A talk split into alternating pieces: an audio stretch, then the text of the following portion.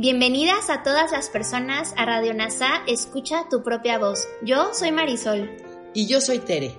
En Radio NASA le hablamos a todas las personas, no a hombres o mujeres. Te acompañaremos en las lecciones y oraciones de un curso de milagros. Compartiremos reflexiones y entrevistas para aprender juntos sobre NASA y un curso de milagros. Gracias por acompañarnos.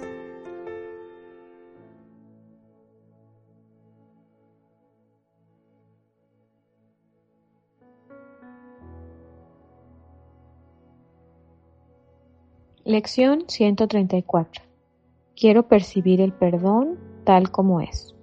Repasemos hoy lo que significa perdonar, ya que es algo que puede transgiversarse muy fácilmente y percibirse como que entraña un injustificado sacrificio de la justa indignación, como una dádiva injustificada e inmerecida y como una total negación de la verdad. Desde esta perspectiva, perdonar no puede sino verse como una extravagancia y este curso aparentemente basa la salvación sobre un capricho. Esta perspectiva distorsionada de lo que significa perdonar puede corregirse fácilmente.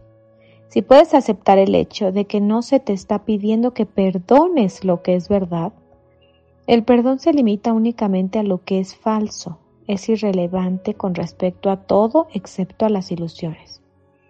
La verdad es la creación de Dios y perdonar eso no tiene sentido.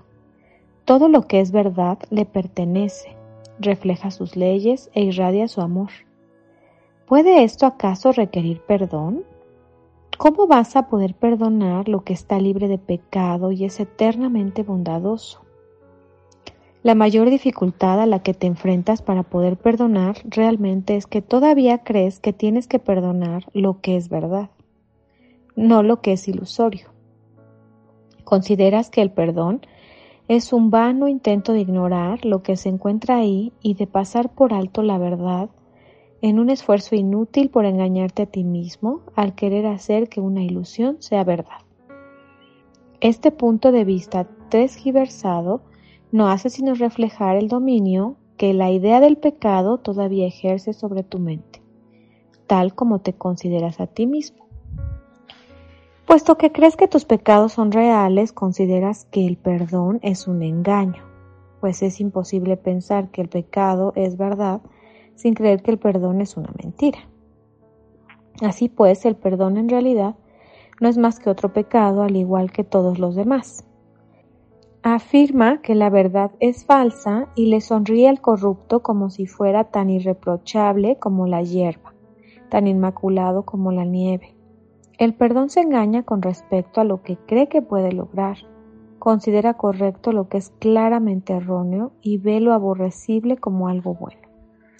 Desde esta perspectiva, el perdón no es un escape, es simplemente una señal más de que el pecado es imperdonable algo que en el mejor de los casos se debe ocultar, negar o llamar por otro nombre, ya que es una traición a la verdad. La culpa no se puede perdonar. Si pecas, tu culpabilidad es eterna. Aquellos que son perdonados desde la perspectiva de que sus pecados son reales son víctimas de la burla y de una doble condena. En primer lugar, la suya propia por lo que creen haber hecho y en segundo lugar, la de los que los perdonan. La irrealidad del pecado es lo que hace que el perdón sea algo completamente natural y sano, un profundo consuelo que todos aquellos que lo conceden y en una silenciosa bendición, allí se percibe. El perdón no apoya las ilusiones, sino que sonriendo dulcemente las congrega a todas sin muchos aspavientos y las deposita tiernamente ante los pies de la verdad y ahí desaparecen por completo. El perdón es lo único que representa a la verdad en medio de las ilusiones del mundo.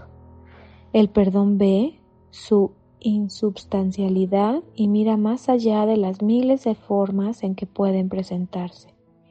Ve las mentiras pero no se deja engañar por ellas. No hace caso de los alaridos autoacusadores de los pecadores enloquecidos por la culpa. Los mira con ojos serenos y simplemente les dice, hermanos míos, lo que creéis no es verdad.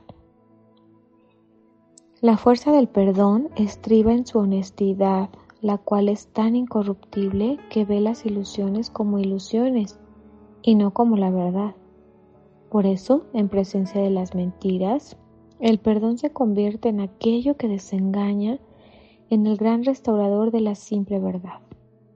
Mediante su capacidad de pasar por alto a lo que no existe, allana el camino a la verdad la cual había estado bloqueada por sueños de culpabilidad. Ahora, al perdonar verdaderamente, eres libre para recorrer el camino que se despliega ante ti, pues si un solo hermano recibe este regalo de tu parte, la puerta queda abierta para ti. Hay una manera muy sencilla de encontrar la puerta que conduce al verdadero perdón y de percibir que está abierta de par en par en señal de bienvenida. Cuando te sientas tentado de acusar a alguien de algún pecado, no permitas que tu mente se detenga a pensar en lo que esta persona hizo, pues eso es engañarse a uno mismo. Más bien pregúntate, ¿me acusaría a mí mismo de eso? De esta manera podrás ver las alternativas entre las que puedes elegir en términos que hagan que el acto de elegir tenga sentido y que mantengan en tu mente tan libre de culpa y de dolor como Dios mismo dispuso que estuviese y como en verdad está.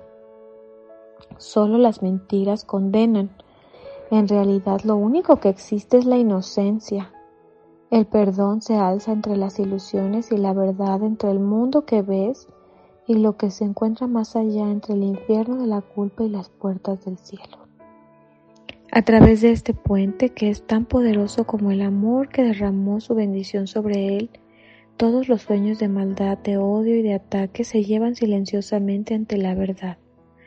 No se conservan para que se inflen, exploten y aterren al ingenuo soñador que cree en ellos. A éste ya se le ha despertado dulcemente de su sueño al haber entendido que lo que creía ver nunca existió. Y ahora ya no puede seguir creyendo que es lo que se le ha negado de toda escapatoria. No tiene que luchar para salvarse, no tiene que matar a los dragones porque pensaba que le perseguían, tampoco tiene que erigir las sólidas murallas de piedra ni las puertas de hierro que pensó que lo mantendrían a salvo. Ahora puede deshacerse de la pesada e inútil armadura que confeccionó a fin de encadenar su mente al miedo y al sufrimiento.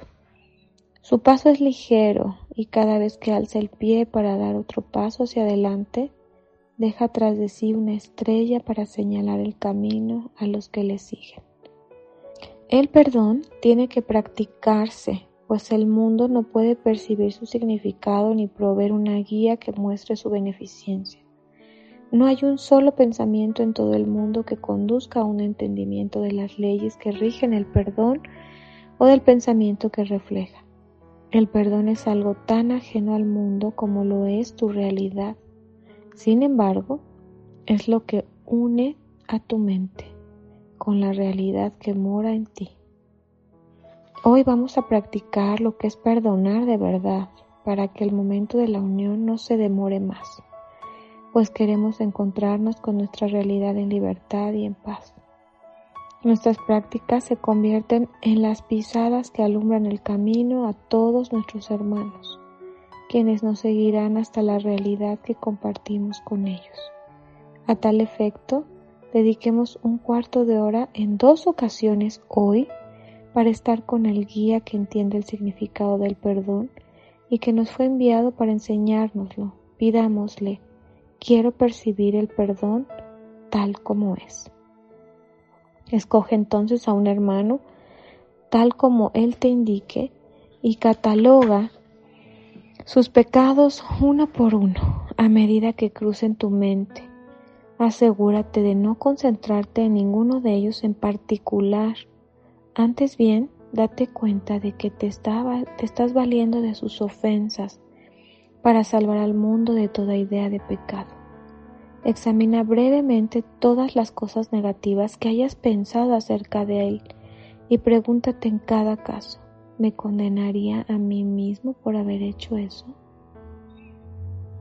Libéralo de todos los pensamientos de pecado que hayas tenido en relación con él y entonces tú mismo estarás preparado para ser libre si has estado practicando hasta ahora de buen grado y con honestidad empezarás a notar una sensación de que te elevas, un gran alivio en tu pecho y un sentimiento profundo e inequívoco de desahogo. Debes dedicar el resto del tiempo a experimentar que te escapas de todas las pesadas cadenas con las que quisiste encadenar a tu hermano, pero que de hecho te encadenaban a ti. Debes practicar el perdón a lo largo del día, pues todavía habrá muchas ocasiones en las que olvidarás su significado y te atacarás a ti mismo. Cuando esto ocurra, permite que tu mente vea más allá de esa ilusión, según repites para tus adentros. Quiero percibir el perdón tal como es. ¿Me acusaría a mí mismo de eso? No me voy a encadenar a mí mismo de esta manera.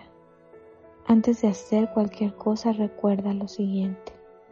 Nadie es crucificado solo más que más. Nadie es crucificado solo, más, por otra parte, nadie puede entrar al cielo solo. Según Wapnick, el error que cometemos es pensar que perdonamos la verdad, cuando en realidad debemos solo perdonar a las ilusiones. Y el perdón debe ser algo que debe ser practicado. Y podemos identificar exactamente qué es lo que estamos creyendo perdonar. Gracias por unir tu mente a todas las mentes. Soy gratitud.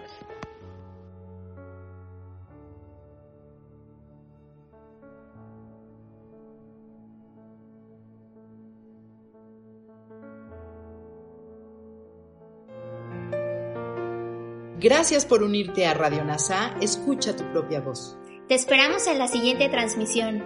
Búscanos en Instagram y Facebook como arroba NASA Curarte Tú. También encuéntranos en Telegram y YouTube. Suscríbete a este espacio y escucha, tu, propia voz.